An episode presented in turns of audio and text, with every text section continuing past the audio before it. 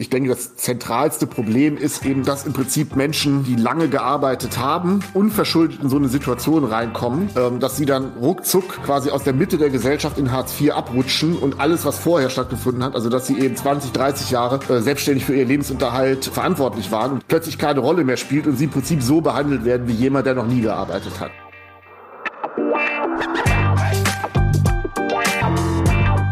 Die Wirtschaftsreporter. Der Podcast aus NRW.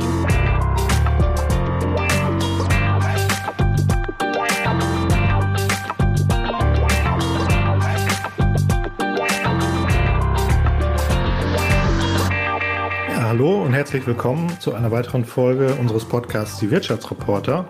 Mein Name ist Stefan Schulte und bei mir ist Professor Jens Südekum. Er ist Professor für Volkswirtschaftslehre an der Heinrich-Heine-Universität in Düsseldorf und er ist auch Mitglied des wissenschaftlichen Beirats äh, des Bundeswirtschaftsministeriums. Und vor allem aber ist er ein Ökonom, dem man auch gut zuhören kann. Herzlich willkommen, äh, Herr Südekum. Hallo, ich grüße Sie. Ja, Herr Südekum hat sich die Wahlprogramme der Parteien angeschaut, vor allem auf die Themen geguckt, ähm, Arbeit, Rente, ähm, Finanzen, Steuerpolitik. Äh, ich habe das natürlich auch getan. Wir wollen gleich darüber sprechen, ähm, was drinsteht, was davon zu halten ist, aber auch, ähm, welche Programme vielleicht zusammenpassen und welche nicht. Bevor wir das tun, möchte ich aber ein paar persönliche Fragen an Herrn Südekum stellen, weil wir ihn ja auch ein bisschen äh, kennenlernen möchten. Jens Südekum ist geboren und hat seine Kindheit verbracht in Goslar ähm, am Rande des Harz. Deswegen, ähm, Herr Südikum, was vermissen Sie am meisten am Harz? Jetzt bitte nicht den Käse nennen. naja, ich meine, das ist meine Heimat, wo ich groß geworden bin. Da kenne ich jeden Stein und äh, irgendwie so ein bisschen diese Kombination aus Bergen und Norddeutschland, äh, die ist natürlich einzigartig. Das gibt's nur im Harz. Ne? Also man ist in Bergen in einer halben Stunde von Goslar aus und man ist in weniger als zwei Stunden an der Nordsee, wenn man sich beeilt. Mhm, aber der Brocken sieht gerade sehr traurig aus, ne? Wenn man, der ist ganz kahl, weil äh, die Bäume kaputt sind. Ja, Waren Sie noch das, mal da? Ähm, das letzte Mal war vor, glaube ich, anderthalb Jahren, dass ich hochgewandert bin. Ähm, aber das stimmt natürlich, das ist mir auch aufgefallen, was mhm. das den Borkenkäfer und so weiter angeht. Ja. Ähm, wann haben Sie das letzte Mal Ihre Bassgitarre in die Hand genommen und gespielt? Ist auch schon länger her. Also früher im Studium, da habe ich damit richtig äh, nebenbei ein bisschen Geld verdient. Also nicht viel, aber so ein bisschen was fürs Studium dazu verdient. Aber dann irgendwann ähm, ist leider die Bassgitarre so ein bisschen immer mehr in den Keller gewandert, äh, weil ich immer weniger Zeit hatte. Und jetzt ist es so, ich würde vielleicht sogar gerne wieder in einer Band spielen, ja. Ähm, denn irgendwie ist es so ein bisschen mit Bassspiel wie mit Fahrradfahren. Wenn man es einmal äh, gelernt hat, dann verlernt man es nicht so schnell. Aber jetzt habe ich nicht mehr so richtig die geeigneten Mitmusikanten, wo das passen würde. Vielleicht kommt das ja noch mal. Und Sie erinnern sich ja wirklich gern daran. Es ist nicht so lange her, dass Sie äh, ein schönes Video getwittert haben. Ich habe das gefunden. Äh, das ist vom Göttinger Altstadtfest 1996. Und da spielen Sie mit Ihrer Band ähm, The Jack heißt sie, glaube ich, ne? Eine ACDC Coverband. Also Sie spielen da äh, Hard Songs. Ähm, wann sind eigentlich die Haare abgekommen? Die Haare, das war so während der Promotionszeit, also es war dann ein bisschen nach der Phase mit der, mit der Rockband, aber irgendwann so, es muss so ums Jahr 2000 rum gewesen sein. Da hatte ich die langen Haare schon so, jetzt schon über so einen langen Zeitraum, da hat irgendwann der Friseur mal gesagt, hier willst du nicht mal was anderes machen und dann waren sie ab. Mhm. Sie haben schon gesagt, für vieles fehlt inzwischen die Zeit. Ähm, was spielen Sie lieber, äh, Schach oder Skat im Moment? Beides tatsächlich. Also das ist auch so ein Corona-Ding. Ich habe so eine Skatrunde aus den alten Göttinger Zeiten und wir treffen uns normalerweise so ein, zweimal im Jahr, richtig so zum Zocken, Wochenende. Aber jetzt, seit es äh, die Videokonferenzen gibt, ähm, jetzt treffen wir uns viel häufiger, fast alle zwei Wochen, ja, und spielen online. Und äh, dadurch äh, spiele ich sogar momentan ziemlich häufig Skat mit den Jungs. Mhm. Hätten Sie gerne mal mit Helmut Schmidt Schach gespielt? Ich weiß nicht, der ist wahrscheinlich viel stärker als ich. Dann hätte ich immer nur verloren. Dann hätte ich irgendwann, aber hätte ich sonst ansonsten sehr, sehr gerne gemacht. Das stimmt.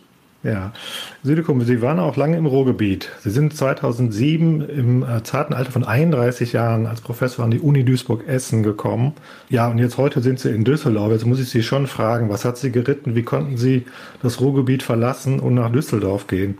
Also verlassen habe ich es nur beruflich. Äh, es war damals so, 2007 bin ich an die Uni Duisburg gegangen, aber ähm, wir haben immer in Düsseldorf gewohnt. Auch zu der Zeit schon habe ich damals gependelt, was auch mit dem Beruf meiner Frau zu tun hatte. Ähm, und dann war es quasi der Wechsel der Uni, war dann quasi so, dass ich dann meine Pendelzeit von 45 Minuten mit dem Auto oder der Bahn auf jetzt 10 Minuten mit dem Fahrrad reduziert hat, was ganz angenehm ist. Mhm. Die FAZ hat ein sehr schönes Porträt über Sie geschrieben, wie ich finde. Sie hat es getitelt Der Ökonom der Mächtigen. Wie sehr hat Sie diese Überschrift geärgert? Ach, die hat mich eigentlich gar nicht geärgert. Ähm, das ist ja in dem Sinne. Ähm, Klingt so ein so, bisschen nach äh, der Mann der Elite, ne? Nö, so habe ich es nicht verstanden. Ich habe es so verstanden, ähm, dass ich jetzt in den letzten Jahren eben ähm, viel Politikberatung in Berlin gemacht habe und zwar weniger jetzt äh, sozusagen von so einem offiziellen Posten heraus, sondern recht viel auch ähm, in informellen Runden. Also Gesprächsrunden auch durchaus jetzt mit äh, prominenten Mitgliedern der Bundesregierung, also den Mächtigen. Und ähm, das ist, sehe ich jetzt eigentlich dann auch als meine Aufgabe ein bisschen an, dass ich auch versuche, aus meiner Perspektive als Wissenschaftler auch sozusagen direkte Vorschläge zu machen ja, und zu analysieren, was wirtschaftspolitische Probleme sind, was man tun könnte, was die Optionen sind und so weiter. Und das wurde offensichtlich auch geschätzt von Seiten der Gesprächspartner und so hat es, glaube ich, dann dieser Titel zustande gekommen. Aber ich habe das nicht irgendwie als negativ oder gar als Beleidigung irgendwo äh, empfunden. Okay, dann sage ich schon mal vielen Dank bis hierhin für diesen Teil. Und an dieser Stelle pflegen wir mal ganz gerne unsere Tradition ähm, der Kettenfrage. Das heißt, der letzte Gast darf immer eine Frage an den nächsten Gast stellen. Mhm. Ähm, ich hatte beim letzten Mal Sebastian Detmers hier. Ähm, das ist der Chef von Stepstone, einer der größten Online-Jobbörsen. Und der hat äh, eine Frage an Sie gestellt und die spiele ich jetzt mal ein. Ja, ähm, meine Frage an ihn wäre, wo sieht er die größten Potenziale für Wachstum, für Produktivitätsfortschritte in Deutschland? Und wenn Sie über die Bundestagswahl sprechen, welche Weichen muss die Politik jetzt stellen, damit wir diese Potenziale auch erschließen können? Mhm. Also ist ja weitreichend, groß, ne? Ist also, eine weitreichende Frage. Sie könnten jetzt wahrscheinlich eine Stunde antworten. Das stimmt. Und da gibt es natürlich auch viele Kandidaten. Man kann da jetzt nicht einen Bereich so rauspicken. Ähm, aber ich glaube, es ist ja nun mittlerweile ein, ein, ein Megatrend global, äh, dass es einfach darum geht, Wirtschaftstätigkeit und Wachstum auch klimafreundlich auszugestalten. Das heißt, man wird viele neue Technologien brauchen, um letztendlich Produktion umweltfreundlich zu machen. Ähm, und da ist Deutschland, da ist Europa durchaus technologisch führend. Da sind wir bei weitem nicht so abgehängt wie in bestimmten Bereichen der Digitalisierung. Und da das aber, glaube ich, jetzt eben die grünen Klimaschutzmärkte global einfach zunehmen werden, ist es, glaube ich, auch eben etwas, ähm, wo Deutschland auch gute Potenziale hat. Ähm, aber natürlich muss das auch richtig organisiert werden. Ja, man kann da sicherlich auch viel falsch machen, aber das wäre mal jetzt so ein Bereich, den ich herauspicken würde, neben vielen anderen natürlich. Dann lassen wir uns jetzt zu den Wahlprogrammen äh, kommen und da reingucken. Ähm, es ist ja, fürchte ich, so, dass nur ein sehr kleiner Teil der Wähler auch tatsächlich diese Wahlprogramme liest. Ähm, Sie gehören allerdings dazu in Südekum und äh, vielleicht mal vorab die Frage, war es denn eine spannende Lektüre diesmal? Es war durchaus eine spannende Lektüre.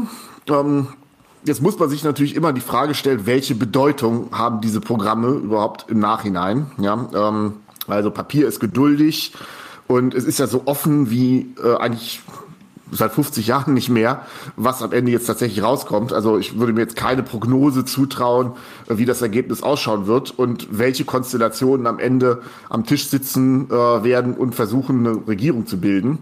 Und da habe ich schon den Eindruck, ähm, dass vieles, was in diesem Wahlprogramm steht, vielleicht so eine Leitlinie schon ist, aber am Ende auch vieles zur Disposition stehen wird, weil man sich ja am Ende irgendwie auf Kompromisse wird einigen müssen. Ja, die Erfahrung zeigt, dass Sie da komplett recht haben. Ähm, aber die Parteien beklagen ja auch gerne, dass so wenig über die Themen gesprochen wird. Deswegen wollen wir das jetzt einfach mal tun und einsteigen mit einem Thema, das ähm, ja für die Wählerinnen und Wähler auch am besten greifbar ist, weil es sie direkt betrifft, nämlich die Steuern, mhm. Steuerpolitik. So, wenn man da reinguckt, hat man eigentlich recht äh, klare Lager. Da gibt es Union, FDP und AfD, die setzen auf Steuersenkungen in der Hoffnung, äh, dass dann eben äh, dass das Wachstum ankurbelt und am Ende mehr Steuereinnahmen trotz niedrigerer Sätze dabei herauskommen. Ähm, die Frage an den Ökonomen, ähm, kann das funktionieren und hat das schon mal funktioniert? Grundsätzlich kann das natürlich schon funktionieren, dass ähm, Steuersenkungen am Ende eben Anreize bieten, mehr zu arbeiten, zum Beispiel mehr zu investieren und dass dadurch im Prinzip dann anschließend so viel Wachstum generiert wird, ähm, dass dann noch nicht mal die Steuereinnahmen am Ende sinken müssen, obwohl die Sätze gesunken sind. Ja, ähm, das ist die alte Idee. Wir Ökonomen nennen das die sogenannte Laffer-Kurve. Ähm, das kommt sozusagen die Idee aus den USA. Die hat damals zum Beispiel der Präsident Reagan ähm, sehr stark propagiert. Es kommt aber aus meiner Sicht sehr stark darauf an, wo man nun genau diese Entlastung äh, machen will. Bei den höchsten Einkommen und ähm, bei den Unternehmen habe ich Zweifel, dass diese Rechnung aufgehen wird. Ne? Also ich glaube nicht, wenn wir jetzt zum Beispiel ähm, den Soli komplett abschaffen, also er ist ja schon äh, im Prinzip für 90 Prozent äh, der Steuerzahlerinnen und Steuerzahler abgeschafft, es zahlen nur noch die reichsten 10 Prozent. Wenn man den Soli dort jetzt auch komplett abschafft, ähm, da gibt's ja Argumente, die haben jetzt weniger was mit der Laffer-Kurve mhm. zu tun, sondern mehr, dass man eben sagt, das war eine Sondersteuer im Rahmen der deutschen Vereinigung und jetzt nach 30 Jahren muss mal Schluss sein. Darüber kann man dann noch diskutieren. Aber die Erwartung und Hoffnung, dass wenn man jetzt eben den Soli komplett abschafft, dass daraufhin jetzt eher einkommensstarke ähm, Haushalte oder Unternehmen daraufhin jetzt so viel mehr investieren, dass am Ende ähm, sozusagen die wegbrechte Steuereinnahmen aufgefangen werden. Das wird nicht funktionieren. Ne? Mhm. Ähm, vielleicht wird ein bisschen aufgefangen, vielleicht 20, 30 Prozent, aber mit Sicherheit nicht 100 Prozent. Das heißt, wenn man diese Steuersenkung macht, dann wird äh, dem Staat anschließend werden dem auch Steuereinnahmen äh, fehlen. Was anderes ist es, wenn man ähm, Entlastungen von kleinen und mittleren äh, Einkommen, insbesondere kleinen Einkommen, äh, ins Visier nimmt. Also wir haben ähm, im deutschen Sozialstaat schon teilweise ganz merkwürdige Konstellationen, ja, also Menschen, die im Niedriglohnbereich sind, ähm, noch im Rahmen des Grundfreibetrags, also die fast eigentlich noch keine Steuern bezahlen äh, und dann so leicht über diese Grenze rutschen würden. Ja, ähm, da schlägt dann die Steuer gnadenlos zu. Da ist quasi dann ähm, auch möglich, in dem Moment, dass man andere Transferleistungen, zum Beispiel Wohngeld, äh, verliert. Und da ist es denkbar, da gibt es Konstellationen, dass man sagt, man verdient brutto ein Euro mehr und hat netto am Ende weniger als vorher in der Tasche, also eine Grenzbelastung von höher als 100 Prozent. Ja? Und das ist natürlich maximal leistungsfeindlich. Und wenn man jetzt in diese Bereiche der Einkommensverteilung geht und dort entlastet, da ist es viel wahrscheinlicher, ähm, dass Menschen dann eben auch sagen, ja, okay, jetzt lohnt sich Arbeit wieder mehr, äh, dann mache ich das auch. Und daraufhin äh, hat man hinterher trotz gesunkener Steuersätze vielleicht noch nicht mal weniger, sondern wenn es gut läuft, sogar mehr Steuereinnahmen. Also da, in diesen Bereichen, ähm, da kann diese Idee der Lafferkurve hier und da sogar tatsächlich mal funktionieren. Ja, also wir kommen auf diesen Mittelstandsbauch äh, gleich noch kurz zurück. Aber das zweite Lager müssen wir schon auch mit reinnehmen. Sie hatten es schon angesprochen, ähm, Reichensteuer und ähm, Soli. Ähm, SPD, Grüne und Linke setzen ziemlich einhellig auf Steuererhöhungen für Gutverdiener und Reiche und wollen halt die Steuereinnahmen durch höhere Steuersätze erhöhen. Ist das vielversprechender als das, was äh, das andere Lager sozusagen plant? Hm. Ist natürlich sehr einfach die Rechnung. Die Frage ist auch, reicht das, was dann zusätzlich reinkommt, um diese riesen Ausgaben stemmen zu können, die ja. man vorhat? Also wenn man jetzt eben die äh, Wahlprogramme mal nimmt und da haben auch Kollegen von mir auch versucht, das tatsächlich durchzurechnen, was das quantitativ bedeutet. Das war das ZDW in Mannheim.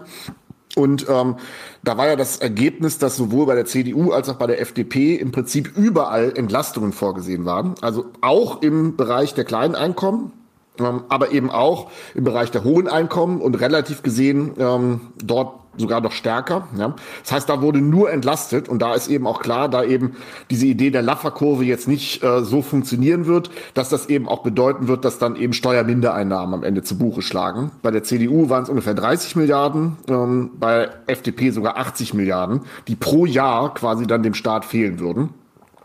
Das ist jetzt bei den Programmen ähm, von Grünen, SPD und Linken anders. Ähm, die sind so aufgebaut, ähm, dass es Umschichtungen bei der Belastung und Entlastung ähm, geben soll. Nämlich tendenziell so, dass in den unteren Bereichen entlastet werden soll bei den kleinen Einkommen, bei den hohen Einkommen aber dafür stärker belastet, etwa eben durch eine Vermögenssteuer, durch einen ähm, Anstieg beim Spitzensteuersatz. Ja. Ähm, aber in allen Programmen Zumindest bei SPD und Grünen ist es so, dass quasi jetzt die Rechnungen in etwa so sind, dass aber der Staat hinterher in etwa genauso hohe Steuereinnahmen äh, erzielen soll wie vorher. Also da ist quasi nicht vorgesehen, dass ähm, im Durchschnitt quasi eine Gesamtentlastung vorgenommen wird, sondern es ist nur eine Verschiebung, Entlastung unten, Belastung oben. Und ähm, so gesehen ist, sind diese Programme jetzt ähm, vorsichtiger, ja, weil der Staat eben jetzt nicht von vornherein erstmal auf äh, Einnahmen verzichtet, in der Hoffnung, dass äh, dadurch nur starke Wachstumsimpulse gesetzt werden. Mhm, das ist jetzt die fiskalische Sicht. Äh, jetzt nehmen wir doch einmal kurz die Position eines Durchschnittsverdieners ein.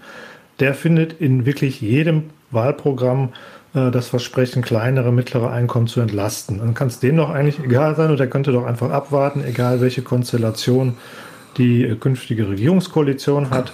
Ähm, ich werde bald mehr Netto in der Tasche haben. Ist die Hoffnung berechtigt? Mhm. Ja, ich würde mir dann eben die Frage stellen, äh, in der Konstellation, ähm, wenn jetzt aber das Programm vorsieht, dass überall entlastet wird und am Ende eben wirklich ein Loch in der Staatskasse ähm, auftaucht, wie dann eine Regierung, die dann gebildet würde von den jeweiligen Parteien, wie die dann darauf reagieren würde. Ja, also irgendwie muss das Loch ja gestopft werden. Das geht eigentlich entweder nur, indem man mehr Schulden macht, das lehnen aber die meisten Parteien auch ab, oder man reagiert dann darauf, indem man dann Ausgaben streicht, ja, äh, also man hat, hat die Steuern gesenkt, dann fehlt plötzlich Geld, dann muss man Ausgaben streichen und das kann dann natürlich auch bedeuten, ähm, dass man wieder getroffen wird, ja, weil je nachdem, welche Ausgabe dann ähm, gesenkt wird, ähm, wenn das im sozialen Bereich ist, also wenn dann zum Beispiel ähm, im Bereich Kitas und Schulen äh, gekürzt werden würde, zum Beispiel, dann kann es sein, dass ich vielleicht hier eine Entlastung habe, aber dann äh, bestimmte andere Ausgaben, auf die ich angewiesen bin, ja, staatliche Leistungen plötzlich nicht mehr da sind. Nicht? Ähm, das ist dann die Frage. Deswegen ist jetzt dieser Ansatz, äh, wo man sagt, im Prinzip ist die Einnahmenseite des Staates insgesamt mal ähm, nicht angetastet. Ja, äh, da ist zumindest dann nicht damit zu rechnen, dass plötzlich äh, hintenrum, um Löcher zu stopfen, irgendwelche Sparrunden eingeläutet werden. Ja, darüber reden wir gleich auch noch ausführlicher. Die Frage zielt sich schon auch auf die Glaubwürdigkeit. Also jeder verspricht es, ähm, kleine mittlere Einkommen zu entlasten. Ähm, wir haben beide auch schon ein paar Bundestagswahlen erlebt. Äh, die Forderung oder das Versprechen kommt einem ja doch recht bekannt vor. Ähm, glauben Sie, dass äh, tatsächlich äh, die nächste Regierung, egal welcher Couleur sie ist, äh, dann auch jetzt wirklich mal äh, das umsetzt und diese, diese Mittelstandsbauch abbauen kann. Hm. Der ja seit Ewigkeiten, seit Jahrzehnten wirklich ähm, viele Bürger ärgert. Und was Sie beschrieben haben, ist ja Realität tausendfach ähm, bei Lohnerhöhung, dass man sieht, äh, ich habe da gar nichts davon am Ende. Ja. Ja, also natürlich, wir alle sind keine Propheten, haben keine Glaskugel, was am Ende jetzt bei diesen Gesprächen rauskommen wird und bei den Kompromissen. Ähm, aber so, ich bin tendenziell so von der Natur her sozusagen jetzt auch als Neurheinländer eher Optimist, äh, weil ich glaube, es hat sich eben auch in der Diskussion jetzt auch unter Fachleuten oder Steuerexperten oder Ökonomen äh, eigentlich auch gezeigt, dass eben in diesen Bereichen äh, bei kleinen Einkommen in gewisser Weise diese Entlastungen ähm, vordringlicher sind und eben auch die Selbstfinanzierung von solchen Steuerentlastungen eben auch viel wahrscheinlicher, äh, während jetzt eben die Steuerentlastung der hohen Einkommen ne, ähm, ist immer eine sehr stark auch ideologisch beeinflusste Frage. Ja, da wird es großen Streit drum geben. Und da ich jetzt nicht davon ausgehe, äh, dass die FDP eine absolute Mehrheit erringen wird bei der Bundestagswahl, ähm, wird es da eben mit Kompromissen zugehen. Und da erwarte ich vielleicht sogar Kompromisse eher bei den hohen Einkommen, weil da eben, wie gesagt, äh, die Hoffnung auf Selbstfinanzierung einfach äh, viel schwächer ist als bei den kleinen und mittleren Einkommen. Aber das ist jetzt wirklich eine optimistische Sichtweise. Ähm, es kann natürlich auch alles ganz anders kommen, wollen wir es nicht hoffen. Ja, ein bisschen Optimismus ist ja nicht so schlecht. Mhm. Ähm, noch eine Steuerfrage, die viele auch interessieren wird, äh, Thema Ehegattensplitting. Ähm, Union und FDP wollen es beibehalten, SPD und Grüne äh, tendenziell schrittweise abschaffen. Auch bei der AfD findet man die Forderung nach einem Familiensplitting. Mhm. Ähm, setzt es sich schon durch, dass sich eine Steuerpolitik, eine Einkommensteuerpolitik doch daran orientieren sollte, ob Kinder im Haushalt leben oder nicht. Klar, das ist jetzt äh, aus meiner Sicht eine Frage, da spielen eben auch sehr viele Werturteile äh, mit rein. Also das kann man jetzt nicht nur nüchtern, objektiv, wissenschaftlich betrachten. Ähm, Faktum ist, das Ehegattensplitting ist ganz oft eben so, dass es ähm, die Erwerbstätigkeit der Zweitverdienerin, des Zweitverdieners am meisten sind es Frauen, äh, eben doch arg äh, benachteiligt, ähm, weil eben entsprechend, wenn man eben in der Steuerklasse 5 sitzt, ähm, auch die Grenzbelastung ähm, sehr, sehr hoch ist. Ja? Und manchmal fragt man sich eben auch, brauchen wir eben wirklich eine steuerliche Entlastung von ähm, den sogenannten Double Income No Kids, wie wir immer sagen, den Dings, ja, also Familien ohne Kinder. Ähm, eigentlich brauchen wir ja auch aus demografischen Gründen haben wir ja ein sehr starkes Interesse daran, ähm, dass einfach wieder auch mehr Kinder geboren werden in Deutschland. Insofern würde ich sagen, macht es schon Sinn, ähm, das Familiensplitting langfristig als das Modell zu nehmen. Natürlich mit Bestandsschutz. Also ich glaube, was nicht geht, ist quasi äh, von heute auf morgen umzusteigen, ja, ähm, sondern das ginge nur etwas langfristiger. Aber ich kann dem schon was abgewinnen. Mhm. Ähm, es scheint große Einigkeit zu geben bei allen Parteien, äh, dass der Staat sehr viel wird leisten müssen in den kommenden Jahren. Also wir stehen vor dem Umbau der Industrie äh, zu einer klimaneutralen Industrie. Wir müssen unsere Infrastruktur, gerade die digitale Infrastruktur, massiv ausbauen, ähm, Flutschäden beseitigen, gerade aktuell noch und vieles mehr. Ähm, hat das liberale Mantra, das wir in den Nuller Jahren und auch in den 90er Jahren äh, schon hatten, des äh, möglichst schlanken Staates, hat das endgültig ausgedient in diesen Zeiten? Es ist auf jeden Fall unter Druck geraten, weil ähm, nicht zu sehen ist, wie diese ganz großen Aufgaben, die jetzt eben anstehen, Sie haben ja viele genannt, ähm, zu leisten sein sollen, wenn gleichzeitig quasi der Staat irgendwie auf so eine Art Minimum ähm, reduziert wird, also sozusagen so viel nur machen kann, dass es gerade so reicht. Äh, das wird vermutlich nicht funktionieren. Man hat ja eben gesehen, jetzt eben in der Pandemie, aber auch bei der Flut, und das wird aber bei der Klimakrise, in der wir ja auch mittendrin stecken, auch nicht anders sein, dass dann eben in bestimmten Krisensituationen am Ende der Staat gefordert ist. Ja, und äh, da ist es eben auch wichtig, dass dort äh, ein funktionierender Mechanismus äh, da ist. Und funktionieren bedeutet eben auch einer, der über gewisse Ressourcen verfügt. Ähm, natürlich, man kann jetzt nicht sagen, dass alles super funktioniert hat. Ähm, in der Pandemie-Management zum Beispiel, ja. Also da gibt es natürlich vieles, vieles, was man verbessern muss. Aber jetzt zu sagen, ähm, das Programm für die Zukunft würde darin bestehen, da jetzt äh, weiter zusammenzustreichen und zu kürzen, das wird vermutlich nicht funktionieren, weil eben äh, viele der Aufgaben, die jetzt anstehen, ohne ähm, einen funktionierenden Staat kaum zu leisten sein werden, aus meiner Sicht. Mhm. Die Handlungsfähigkeit des Staates ist äh, meiner Meinung nach besonders in den Kommunen ähm, die hohe Schuldenrücken nicht mehr so gegeben, wie sie sein sollte. Wir kennen das vor allem im Ruhrgebiet. Deswegen einen Punkt habe ich gefunden, wo es auch große Einigkeit gibt, nämlich ähm, einer möglichen Entschuldung ähm, stark verschuldeter Kommunen, wie wir sie gerade im Ruhrgebiet hier haben. Ähm, das findet sich, das fordert sogar die FDP, wenn ich das mal so formulieren darf. Ähm, was glauben Sie, wird das kommen nach der Wahl? Also ein bisschen ist ja schon passiert, nämlich im Rahmen des ähm, Konjunkturpakets von 2020, dem sogenannten WUMS-Paket. Da wurden die Kommunen äh, entlastet in dem Sinne, dass der Bund einen höheren Anteil bei der sogenannten Kosten der Unterkunft übernimmt im Grundsicherungsbereich. Ähm, also jetzt kurz gesprochen, ähm, eine Stadt, gerade im Ruhrgebiet, ähm, wo viele Grundsicherungs- Hartz-IV-Empfänger leben, ähm, die Kommunen müssen eben die Kosten der Unterkunft tragen. Und da, wo es viele Hartz-IV-Empfängerinnen und Empfänger gibt, da sind diese Kosten entsprechend eben auch hoch. Und ähm, oftmals sind ja die Städte, wenn ich ans Ruhrgebiet denke, ja nicht durch eigenes Verschulden in so einer Situation geraten, sondern das waren eben die Strukturbrüche in den 70er, 80ern, Kohle, Stahl und so weiter, wo auf einen Schlag viele Menschen äh, eben arbeitslos geworden sind, von denen sind dann viele in die Grundsicherung abgerutscht. Und so hatten dann diese Kommunen diese riesigen Kostenblöcke im Sozialbereich zu stemmen. Und so sind sie eben in die Verschuldung abgerutscht. Ja? Weil der Bund letztendlich gesagt hat, äh, ja, das ist kommunale Aufgabe und wie er das finanziert, müsst ihr halt zusehen. Ja? Und das hat sich jetzt schon 2020 äh, insofern geändert, dass der Bund jetzt eben einen höheren Anteil da übernimmt bei der Kosten, bei den Kosten der Unterkunft. Und das ist eine echte Entlastung auch für viele Kommunen im Ruhrgebiet. Gebiet. Also insofern ist das schon mal gut. Ja. Und dann hat der Bund eben, oder das war dann das Ergebnis dieser Diskussion, dass man sagt, naja, dann die kommunalen Altschulden aus der Vergangenheit, ja, insbesondere die Kassenkredite. Also man muss sich ja so vorstellen, dass dann viele Ruhrgebietsstädte im Prinzip Kredite aufnehmen mussten, nicht um damit irgendwie zu investieren, irgendwelche neuen Bauten oder hinzustellen, sondern die mussten Kredite aufnehmen, damit sie ihre eigenen Beschäftigten bezahlen konnten. Ja, ähm, also von der Hand in den Mund leben. Und die Kredite, die da aufgelaufen sind, die stehen jetzt zu Buche. Und da ist jetzt eben der Stand der Dinge, dass das ähm, die Länder regeln müssen. Ja, und mhm. das halte ich auch im Prinzip für richtig. Also das Land Hessen hat gezeigt, wie das geht. Äh, es gibt die sogenannte Hessenkasse. Gut, Hessen war nicht so stark betroffen wie Nordrhein-Westfalen von den Strukturbrüchen, aber die haben gezeigt, dass ein Land das eben auch tatsächlich schaffen kann. Und eigentlich wäre das auch etwas, was äh, NRW, die Landesregierung NRW, äh, angehen müsste. Der Bund hat jetzt schon einen gewissen Beitrag geleistet über diese Kosten der Unterkunft. Eine Tilgung der kommunalen Altschulden durch den Bund erwarte ich in den nächsten Jahren nicht. Mhm, okay, bleiben wir kurz im Ruhrgebiet. Ähm, das immer noch von Strukturschwäche geprägt ist, sehr viel Geringverdiener hat. Insofern interessiert hier viele Menschen bei uns zum Beispiel ein Thema wie der Mindestlohn. Da können wir auch in den Wahlprogrammen Verschiedenes finden. Ähm, alle Parteien sind dafür, ihn beizubehalten. Das ist ja auch mal eine Aussage, die es, glaube ich, so noch nicht gab. Es gibt natürlich Unterschiede in der Höhe. Also die SPD fordert 12 mhm. Euro, die äh, Linke 13 Euro und damit ist er auch schon ganz oben.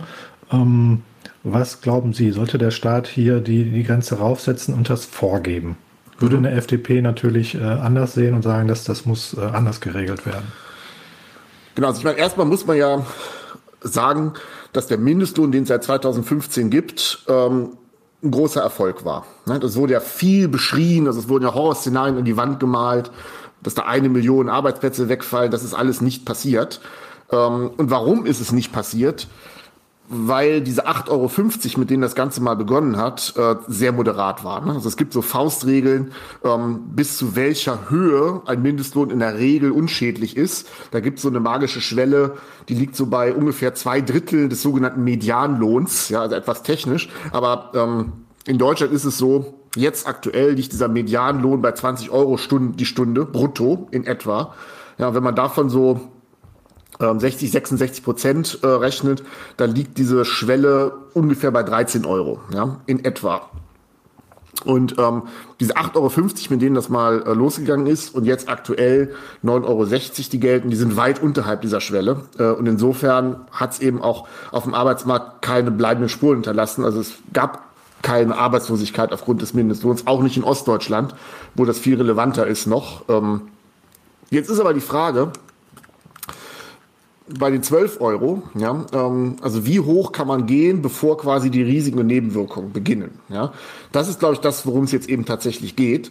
Ähm, man kann jetzt eben sagen, na gut, wir erhöhen nicht, wir bleiben auf diesem Pfad, ja, ähm, dann haben wir aber das Problem, dass äh, gerade in größeren Städten, wo es auch sehr teuer ist, wo der Wohnraum sehr teuer ist, Mindestlohnempfänger, selbst wenn sie Vollzeit mit Mindestlohn arbeiten, im Prinzip zu wenig verdienen, äh, um ein anständiges Leben dafür zu können. Also da könnte der Mindestlohn deutlich höher sein. Aber wenn man eine allgemeine Erhöhung zu schnell in Richtung 12, 13 Euro vornimmt, dann könnte es eben gerade in ländlichen Regionen in Ostdeutschland ähm, zu viel sein. Ja? Also das ist, glaube ich, die äh, Problematik, vor der wir stehen. Und jetzt politisch ähm, glaube ich, wenn wir uns darauf verständigen könnten, dass man sagt, 12 Euro im Durchschnitt, ja, ist es eigentlich unproblematisch. Wenn man so ein bisschen regionale Differenzierung reinbekommen könnte, dann, das wäre aus meiner Sicht die optimale Lösung dabei. Ähm, jetzt einfach nur zu sagen, wir erhöhen den Mindestlohn gar nicht. Äh, das ist auch nicht überzeugend, weil wir haben ja eben, wie gesagt, gesehen, dass es noch keinerlei Probleme gab durch diese geringen Mindestlöhne, die wir momentan haben. Das heißt, da ist auch ähm, durchaus noch mehr drin. Ja? Ähm, letztendlich vor allem, um bei den Menschen in den Städten ähm, entsprechend angemessene Einkommen auch zu gewährleisten. Mhm. Ein Thema ist auch immer die Höhe der Minijobs.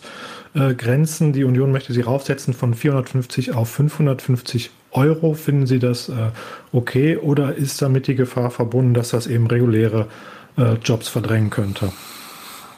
Ja, es ist immer ein zweischneidiges Schwert. Nicht? Also äh, mindest sozusagen flexible Minijobs und so weiter. Ähm, für viele ist das eine super Sache, ne? gerade für Jüngere, für Studentenjobs und so weiter.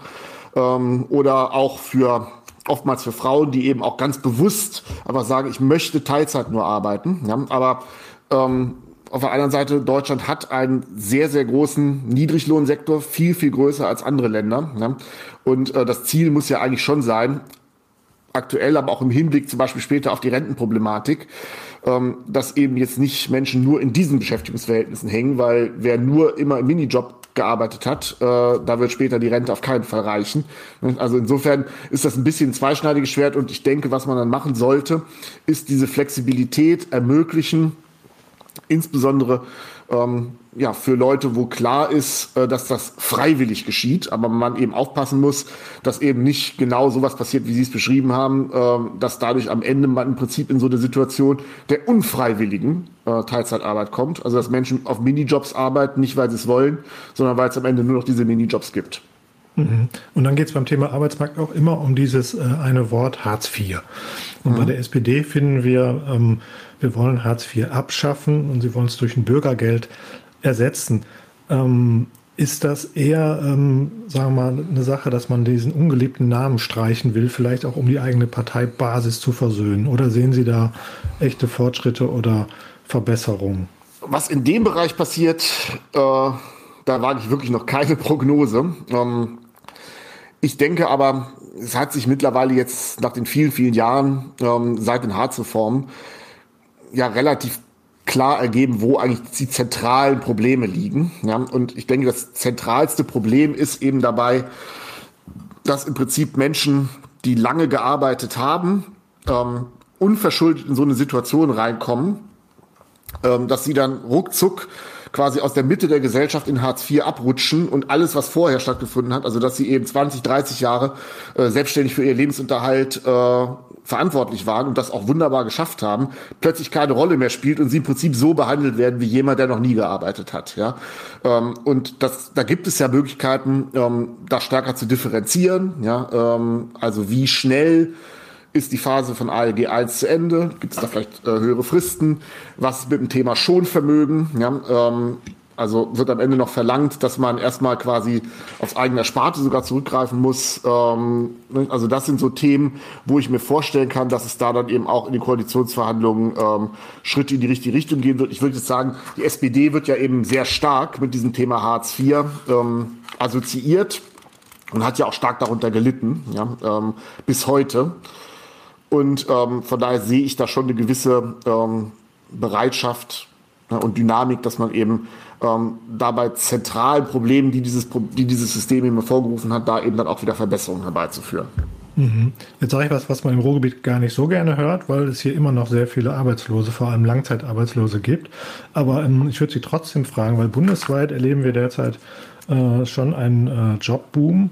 Ähm, der letzte Gast, Sie hatten ihn eben gehört, ähm, der Sepson-Chef sagt, es gibt so viele Jobangebote wie noch nie.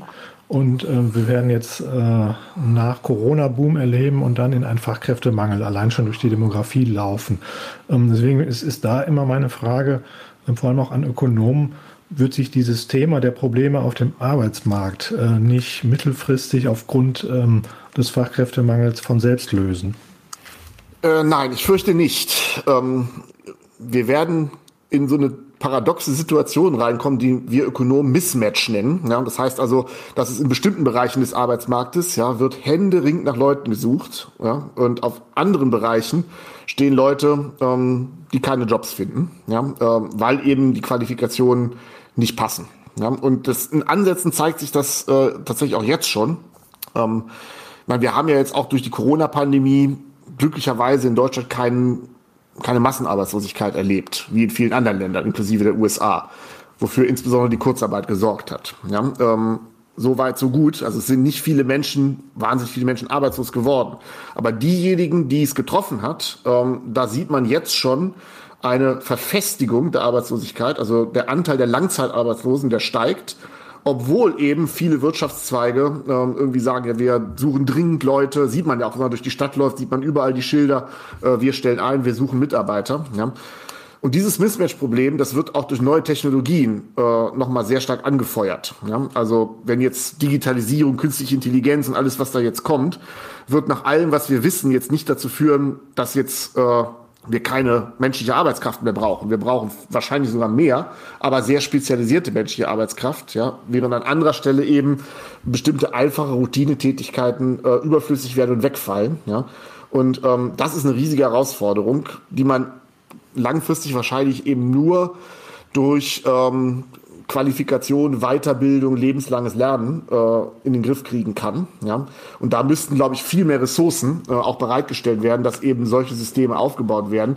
Weil das Problem ist äh, leider eben auch, dass diejenigen, die diese Weiterqualifikation am dringendsten benötigen, ähm, oftmals aber auch diejenigen sind, die am wenigsten empfänglich sind für solche Weiterbildungsangebote. Und damit das funktioniert, ähm, muss das auch entsprechend gut organisiert und gut ausgestattet sein. Ne? Und ich glaube, das ist durchaus auch äh, ein Thema für die nächste Bundesregierung. Mhm.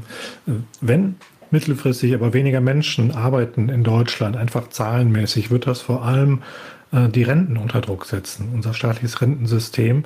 Ähm, wenn man da in die Wahlprogramme schaut, ähm, alle lehnen es ab, ähm, das Rentenalter über die 67 hinaus zu erhöhen. Ist das Angst vor dem Wähler? Jetzt im Wahlkampf ähm, wird nicht über, offen über das Thema Rente diskutiert. Ähm, warum? Weil letztendlich die Rentner sind die wahlentscheidende Gruppe in Deutschland. Müssen wir uns nichts vormachen. Also wenn man sich die Altersstruktur auch der Wahlberechtigten anschaut, ähm, da spielt die alte Generation einfach die entscheidende Rolle. Man kann die Wahl nicht gewinnen, wenn man nur die junge Generation hinter sich versammelt. Ja, und das ist doch so, dass niemand versteht, dass es nicht um die aktuellen Rentner geht, oder? Also wenn wir über Rente mit 70 reden, trifft das nicht die Rentner, aber die sind immer besonders sauer, wenn solche ja. Forderungen kommen. Verstehen Sie das?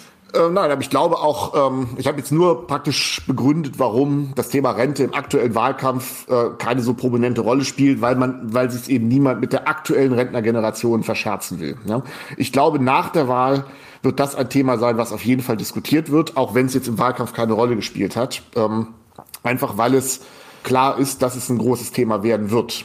Ich meine, da gibt es jetzt mehrere ähm, Strategien, wie man eben auf dieses Problem der Alterung und der demografischen Entwicklung reagieren kann. Ja, ähm, man muss immer dazu sagen, auch da ähm, wurde in den letzten 20, 30 Jahren sehr viel Panik verbreitet, die dann nicht äh, eingetreten ist. Also wenn man so die äh, Prognosen aus den frühen 2000ern äh, ernst nimmt, die damals gemacht wurden, hätten die gestimmt, dann wären heute in Deutschland nur noch, glaube ich, 78 Millionen Einwohner. Ne? De facto sind wir aber 83 Millionen.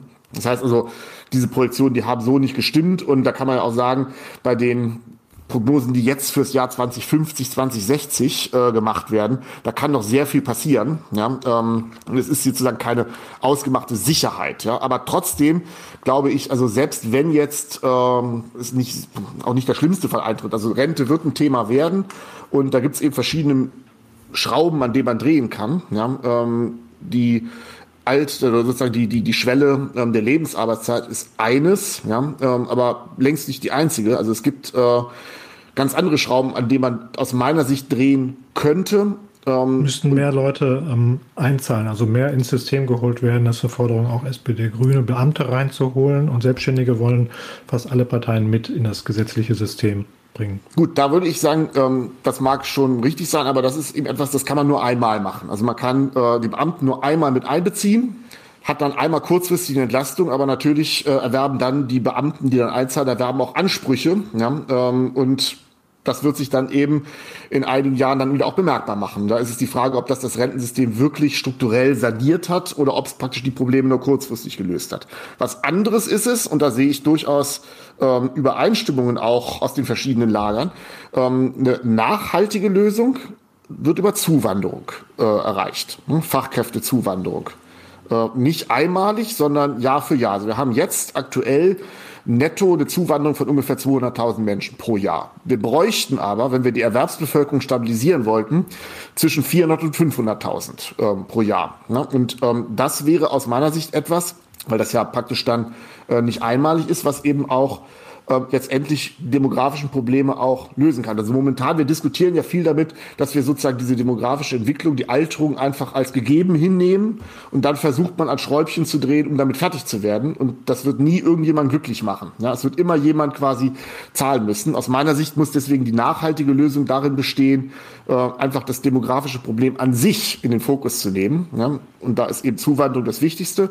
Generell würde ich sagen, ähm, ist sozusagen die Situation bei der Rentenkasse immer entspannter, ähm, je höher die Lohneinkommen steigen. Also je stärker ausgelastet die Volkswirtschaft ist, je mehr Menschen arbeiten in guten Jobs und viel verdienen und je stärker die Produktivität steigt, weil das ähm, es eben auch erlaubt, das Rentenproblem ähm, viel entspannter zu lösen als in einer Situation, wo das Wachstum gering ist. Also das sollten aus meiner Sicht die beiden zentralen äh, Bereiche sein.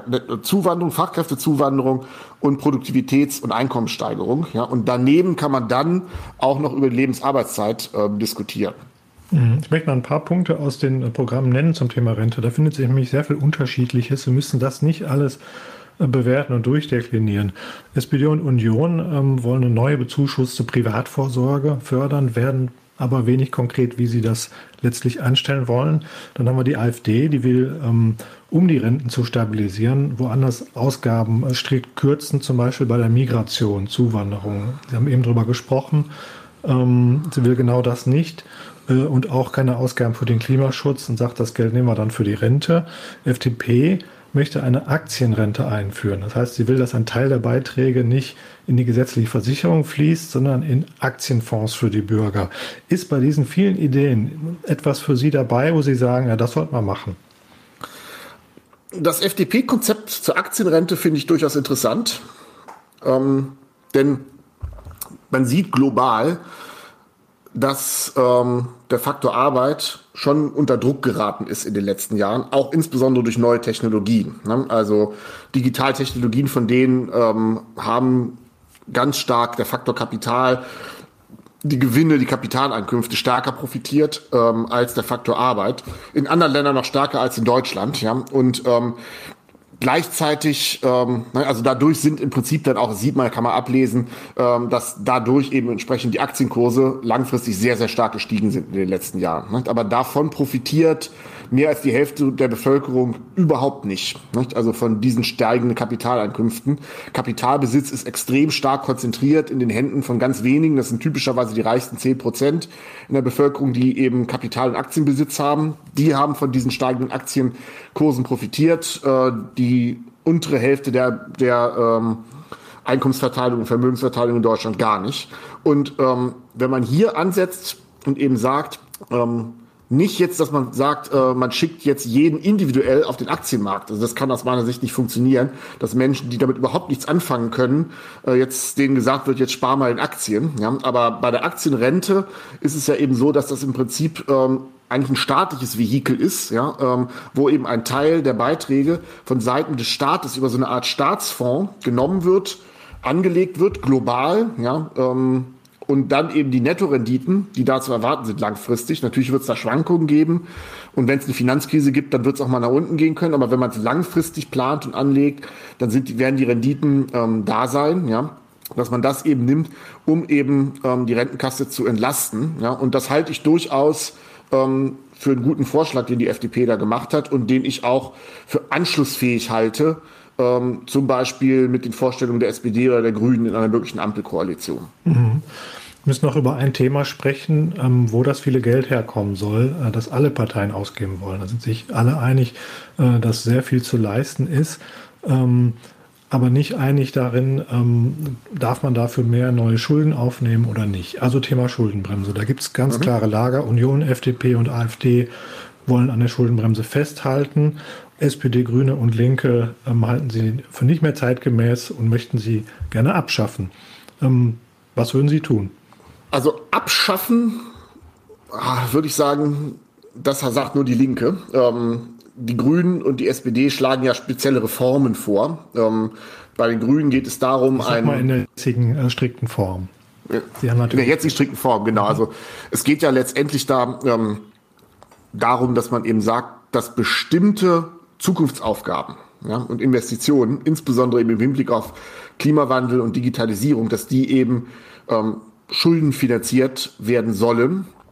Ähm, letztlich auch, weil das natürlich Dinge sind, die ja vor allem ganz stark auch die kommenden Generationen betreffen. Ja, also insofern ist das äh, durchaus schlüssig aus meiner Sicht, ja, dass man eben diese Ausgaben ähm, eben auch über Schulden finanziert. Weil wenn man es nicht macht, ja, dann schlägt gewisserweise wieder die Dramatik der Demografie äh, durch. Ja? Äh, also wenn man jetzt alles sagt, diese ganzen Ausgaben müssen aber über Steuern finanziert werden, die im Heute eingesammelt werden. Wenn gleichzeitig die Bevölkerung so überaltert ist wie in Deutschland, ähm, weiß ich nicht. Ja? Also ob genug Mitglieder der alten Generation bereit sind zu sagen, wir zahlen jetzt mehr Steuern, äh, damit wir dann ähm, zum Beispiel Klimaschutzinvestitionen damit finanzieren, die irgendwann in 20, 30 Jahren sich auszahlen, wenn die meisten schon gar nicht mehr leben. Ja? Also da ist es eigentlich aus meiner Sicht dann schon richtig zu sagen, dass solche Investitionsausgaben auch über Schulden finanziert werden. Und momentan ist das ja sehr, sehr günstig ähm, wegen der Zinsentwicklung, die sich eben so abgespielt hat. Ähm, und ich glaube, das ist eigentlich allen Parteien auch klar. Deswegen glaube ich, ehrlich gesagt, egal was äh, gesagt wird, ähm, am Ende wird man nach der Bundestagswahl, egal wie sie ausgeht, nach ähm, Strategien suchen, wie man entweder die Schuldenbremse offen reformiert oder, wenn man das nicht will, äh, wie man sie effektiv umgehen kann. Ja, mhm. Da gibt es so bestimmte Tricks, die man anwenden kann, ja, wie man dies einmal erlauben, dass man Schulden macht, äh, die aber nicht angerechnet werden auf die Schuldenbremse. Ja. Und wenn man so ein bisschen die Statements in der Union äh, verfolgt, also der Kanzleramtsminister Helge Braun hat mal Vorschläge gemacht, Markus Söder hat Vorschläge gemacht, indem er gesagt hat, ja, der Klimaschutz ist jetzt so wichtig, dass man im Prinzip die Ausgaben für Klimaschutz ausnehmen sollte. Also die Schuldenbremse gilt weiter, aber nicht, also Klammer auf, aber nicht für Klimaschutzausgaben, Klammer zu. Das werden aus meiner Sicht so ähm, Versuche sein, am Ende sich drumherum zu manövrieren. Und ich sehe jetzt eigentlich keine Partei, ähm, die jetzt strikt sagt, ähm, wir müssen die Ausgaben zurückfahren und ähm, Schuldentilgung hat die oberste Priorität. Ähm, ich glaube, viele sagen das, wahrscheinlich auch so ein bisschen, weil man das noch so aus der Vergangenheit von ihnen erwartet. Ähm, aber de facto glaube ich nicht, äh, dass sozusagen die Parteien nach der Wahl als Königsdisziplin sozusagen die staatliche Sparsamkeit Mhm. Aber das ist ja schön pla plakativ. Ne? Also wenn man sagt, ähm, diesen, äh, diese Riesenaufgabe ähm, Klimaschutz, also diesen äh, Green Deal in Europa, der unfassbare Geldmengen ver, äh, verschlingen wird, den können wir auf Pump finanzieren. Ähm, aber da muss man ja schon auch dann dazu sagen, dass äh, dann das eben auch die künftigen Generationen äh, werden bezahlen müssen. Ist das was, wo man äh, auch als Ökonom sagt, ja, das ist aber doch fair, weil wir machen das ja für die kommenden Generationen und dann sollen die auch zusehen, wie sie irgendwann in 50 Jahren äh, die Kredite zurückzahlen können. So könnte man argumentieren, ja, ähm, dass man eben. Da würde ich als junger Mensch sagen, ja gut, aber ihr habt es uns ja eingebrockt, ne? Ja. Ja, aber die Frage ist ja jetzt in den aktuellen Marktkonstellationen ist ja die Frage, wie hoch sind denn überhaupt die Belastungen, die wir dann kommenden Generationen äh, aufbürden? Also jetzt um es konkret zu machen, ähm, Schulden, eine 30-jährige Staatsanleihe ähm, notiert aktuell zu Zinsen von null. Ja, das heißt, wenn ich mir heute 100 leihe, muss ich in 30 Jahren 100 zurückzahlen und die 100 sind in 30 Jahren natürlich real nicht mehr 100. Also bis dahin haben wir ein bisschen Inflation. Ähm, wenn man so rechnet mit der Zielinflationsrate äh, der EZB, dann sind diese 100, die ich da zurückzahlen muss, real nur noch etwas mehr als 50. Ja, das heißt, äh, die Belastungen der kommenden Generationen sind allein deshalb wegen der Zinsentwicklung äh, schon nicht so hoch. Ja? Und zugleich, wenn dieses Geld, äh, was man sich da besorgt über Schulden, sinnvoll eingesetzt wird. Ja? Ähm, das soll ja nicht jetzt zum Spaß verjubelt werden, sondern damit sollen ähm, Investitionen angeschoben werden in Infrastruktur, in äh, klimafreundliche Produktionstechnologien und so weiter.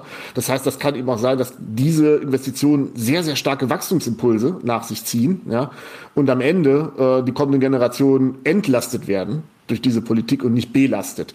Und das ist bei der aktuellen Marktkonstellation auch ziemlich wahrscheinlich. Also es geht eben darum, äh, ich habe es ja schon gesagt, also ich erwarte, dass äh, alle Parteien im Prinzip nach Wegen suchen werden, um mehr Geld auszugeben, ja, äh, aus den genannten Gründen.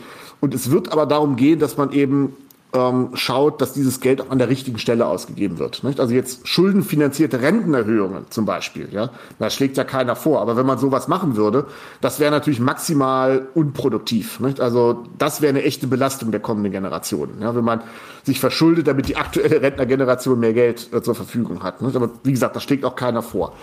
Man muss eben, und das hoffe ich, dass das dann die nächste Bundesregierung auch äh, tun wird, dass das bei den Koalitionsverhandlungen dann eben auch sozusagen das zentrale Leitmotiv wird, dass man sagt, okay, wir einigen uns darauf, dass wir die Schuldenbremse entweder reformieren oder umgehen, ja, aber wir müssen gleichzeitig dafür Sorge tragen, dass damit eben nur Dinge bezahlt und finanziert werden, die absehbar eben wirklich hohe Wachstumsimpulse haben und wirklich zukunftsorientiert sind. Wenn das gelingt, äh, dann würde ich sagen, entlastet das die kommende Generation und belastet sie nicht.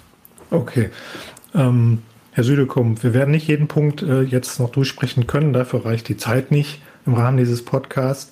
Ähm, vielleicht mal zusammengefasst. Also wenn man ähm, die Wahlprogramme analysiert, kann man nach meiner Meinung schon äh, eine klare Lagerbildung feststellen, was die Themen, die wir besprochen haben, angeht. Also gibt es die meisten Gemeinsamkeiten ähm, einerseits zwischen SPD, Grünen und der Linken, verschiedene Ausprägungen und auf der anderen Seite Union, FDP und in vielen Themen auch der AfD. Ähm, jetzt wissen wir aus den Wahlumfragen, ähm, dass das die unbeliebtesten Konstellationen sind. Also AfD kommt ja auch nicht in Frage. Ähm, und auch die, äh, das Rot-Rot-Grün-Bündnis ist das am wenigsten gewünschte ähm, von den Leuten, die in den Umfragen teilnehmen. Das heißt, ähm, man wird irgendwo sich, sagen wir mal, aus den Lagern treffen müssen, wenn es eine Dreierkoalition gibt und aufeinander zugehen müssen. Das beliebteste Konstellation ist die Ampel, ist tatsächlich äh, laut Umfragen Rot, Grün, Gelb. jetzt sind die ziemlich weit auseinander in vielen Punkten. Glauben Sie, dass, dass man das ähm, irgendwie übereinkriegen kann? Na klar wird es nicht leicht. Also ähm, wenn man eben sagt, die äh, SPD und die Grünen wollen den Spitzensteuersatz erhöhen und diskutieren noch über die Vermögensteuer und die FDP will gerade das Gegenteil und will oben die Steuern senken, dann geht das äh, natürlich erstmal nicht zusammen. Ne? Das ist klar. Ähm, da muss man dann eben Kompromisse suchen und ich glaube, es könnte aber funktionieren, indem man eben verschiedene Projekte definiert, äh, wo es eben zusammengeht. Ja, eins habe ich schon genannt. Ähm, diese FDP-Idee der Aktienrente ist, glaube ich, schon etwas, wo sich ähm, SPD und Grüne darauf einlassen könnten. Es hilft eben auch, ähm, ich hab, meine Erwartung ist ja, ähm, dass es am Ende das Thema mit der Schuldenbremse nicht so heiß gegessen wird, wie es gekocht wurde. Also dass die FDP sich auch ähm, sozusagen gesprächsbereit zeigen wird, wenn es darum geht, die Schuldenbremse un zu unterlaufen, solange es quasi FDP-Projekten dient. Na, das hilft natürlich auch schon mal enorm weiter. Ja. Und dann wird es eben, glaube ich, um ähm, Kompromisse gehen. Ja. Also wenn man sagt, Steuerentlastung, das gehört zur DNA der FDP, da wird die drauf insistieren dann muss man eben ähm, fragen, ja, wen entlastet man und wie? Ja, und zum Beispiel bei den Unternehmenssteuern. Ähm, da kann man einfach nur die Körperschaftssteuersätze senken, ja, ähm, dann läuft man aber große Gefahr, dass das nicht viel bringt und am Ende nur Steuerausfälle bringt. Oder man setzt gezielte Investitionsanreize, indem man zum Beispiel Abschreibungsregeln verbessert. Das hilft den Unternehmen auch, aber nur dann, wenn sie tatsächlich mehr investieren. Ja, und das heißt, wenn man sich zum Beispiel darauf einigen könnte, ja, dann können beide Seiten gesichtswahrend ähm, sozusagen einen Kompromiss schließen, nämlich, äh, dass die FDP sagt, ja, wir haben die Unternehmen entlastet und äh, SPD Grüne äh, eben sagen, aber wir haben dafür gesorgt, ähm, dass eben das eine effektive Form ist für private Investitionen, ähm, die dadurch gefördert werden. Und ich glaube, so kommt man weiter und vielleicht, wenn man dann mehrere solcher Projekte identifiziert hat, schafft man es dann auch, eine Linie zu finden, wie man bei diesen großen offensichtlichen Streitfällen äh, damit dann umgeht. Aber wie das dann genau aussieht, das kann man natürlich jetzt noch nicht äh, prognostizieren. Nee, ist klar. Aber es gibt natürlich, sagen wir auch die andere Konstellation, die rechnerisch vielleicht möglich sein wird mit der Union. Also Union, äh, Grün und Gelb. Ähm, auch da wird es dann ähm, drauf ankommen, ähm, ob sich FDP und Grüne irgendwie einigen können, weil die Positionen am weitesten auseinander sind. Sie hat noch nicht genannt äh, die Klimaschutzposition. Mhm. Da sind die FDP, die setzt ähm, darauf, dass die Forschung äh, einen Großteil ähm, unserer Ziele noch erreichen wird mit neuen Ideen.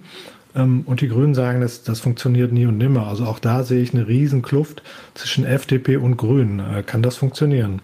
Egal, ob jetzt mit Union oder SPD als ja. dritten Partner das ist tatsächlich jetzt strategisch gesprochen. Ähm, Grüne und SPD sind ja nach Stand heute, ne, ich meine, es sind noch vier Wochen, es kann noch viel passieren, aber Stand heute sind Grüne und FDP auf jeden Fall an der Regierung beteiligt. Ähm, und die Streitfälle müssten so oder so ausgetragen werden. Und da kann es natürlich tatsächlich sein, ähm, dass dann ähm, ein Bündnis mit der Union vielleicht sogar einfacher ist als mit der SPD, äh, weil die Union mit weniger eigenen Vorbedingungen reinkommt. Ne? Also ähm, beim Unionsprogramm frage ich mich eben tatsächlich, äh, wie ernst muss man das eigentlich nehmen? Ähm, mhm. Weil da gab es ja viele äh, Fälle, wo im Prinzip dann prominente äh, Unionspolitiker Dinge gesagt haben, die dann im Wahlprogramm aber ganz anders standen. Ne? Also da gab es gerade gestern wieder den Fall, da hat sich Friedrich Merz äh, zum Thema Grenzausgleichsabgabe beim Klimaschutz geäußert, ja, und hat gesagt, das ist Teufelszeug, das wollen wir nicht. Äh, Im CDU-Wahlprogramm steht das aber dezidiert, dass die CDU das will. Ähm, dann stehen äh, Steuersenkungsforderungen im CDU-Programm, aber Armin Laschet sagte im Interview, äh, dass er nicht versprechen könne, dass Steuern tatsächlich gesenkt werden. Also ich glaube, bei der Union ähm, wird es so sein, dass sie weitaus freigiebiger äh, sein wird, ja, und äh, viel mehr oder viel weniger quasi insistieren wird auf eigenen Positionen und den anderen einfach mehr das Spielfeld überlasst, einfach nur um ins Kanzleramt einzuziehen. Äh, das ist bei der SPD anders, aus meiner Sicht. Mhm, das ist eine aber, interessante Perspektive, ja. Aber ich meine, was am Ende, ich glaube, das ist jetzt ein bisschen natürlich Kaffeesatzleserei. Also wir kennen ja alle das Ergebnis nicht. Äh, also jetzt, wenn man auch vier Wochen zurückschaut, wie da die Umfragen waren und was sich da geändert hat, ja, äh, kann man jetzt ja nicht ernsthaft quasi jetzt schon das Wahlergebnis prognostizieren und dann im nächsten Schritt sogar schon sagen, was dann bei den Koalitionsverhandlungen rauskommt. Das ist alles natürlich im höchsten Maße spekulativ. Ja, aber das macht ja auch ein bisschen Spaß. Und ich brauche auch gleich einen neuen Kaffee. Ähm, wir kommen zum Ende. Jens Südekum, ich frage Sie nicht, wo Sie Ihr Kreuz machen. Ähm, aber ich würde schon gern wissen, äh, haben Sie schon entschieden, wo Sie es machen werden? Ich habe mich auch schon entschieden, aber ich habe es tatsächlich noch nicht gemacht. Ich meine, hätte ja jetzt auch schon viele haben jetzt schon Briefwahl ähm, gemacht. Deswegen, das ist auch schon teilweise, was heute in Umfragen steht, ist teilweise ja schon realisiert, ne, bei denjenigen, die schon ihre Briefe abgeschickt haben. Okay, dann sage ich an dieser Stelle ganz herzlichen äh, Dank, Jens Südekum. Ähm, ich kann Sie aber noch nicht entlassen, äh, weil wir immer eine Frage für den nächsten Gast noch hinterlassen mhm. wollen. Der nächste Gast von uns wird sein äh, Thomas Jorberg. Er ist Chef der alternativen GLS Bank in Bochum, die auf ökologische und soziale Investment setzt. Äh, er wird mit meinem Kollegen Ulf Meinke sprechen. Haben Sie eine mhm. Frage an Herrn Jorberg? Ja, hatte ich tatsächlich. Ähm, meine Frage wäre also, ich meine, grüne Investments sind natürlich sehr en vogue gerade, aus vielen, vielen Gründen. Und alle Unternehmen betonen, wie grün und wie nachhaltig sie sind. Ähm, also wie trägt er, wie tragen Sie Sorge dafür, wenn Sie jetzt quasi dezidiert ähm, grüne Investments eben auch finanzieren wollen, dass das eben auch tatsächlich grüne Investments sind und nicht Investments, wovon nur behauptet wird, dass sie grün sind, äh, aber de facto ähm, da sozusagen auch ganz viel Schwindel dahinter steckt. Sehr schön. Diese Frage nehmen wir sehr gerne mit. Professor Jens Südekum, ich sage an dieser Stelle nochmal einen ganz herzlichen Dank für dieses Gespräch und bleiben Sie gesund. Tschüss. Vielen Dank.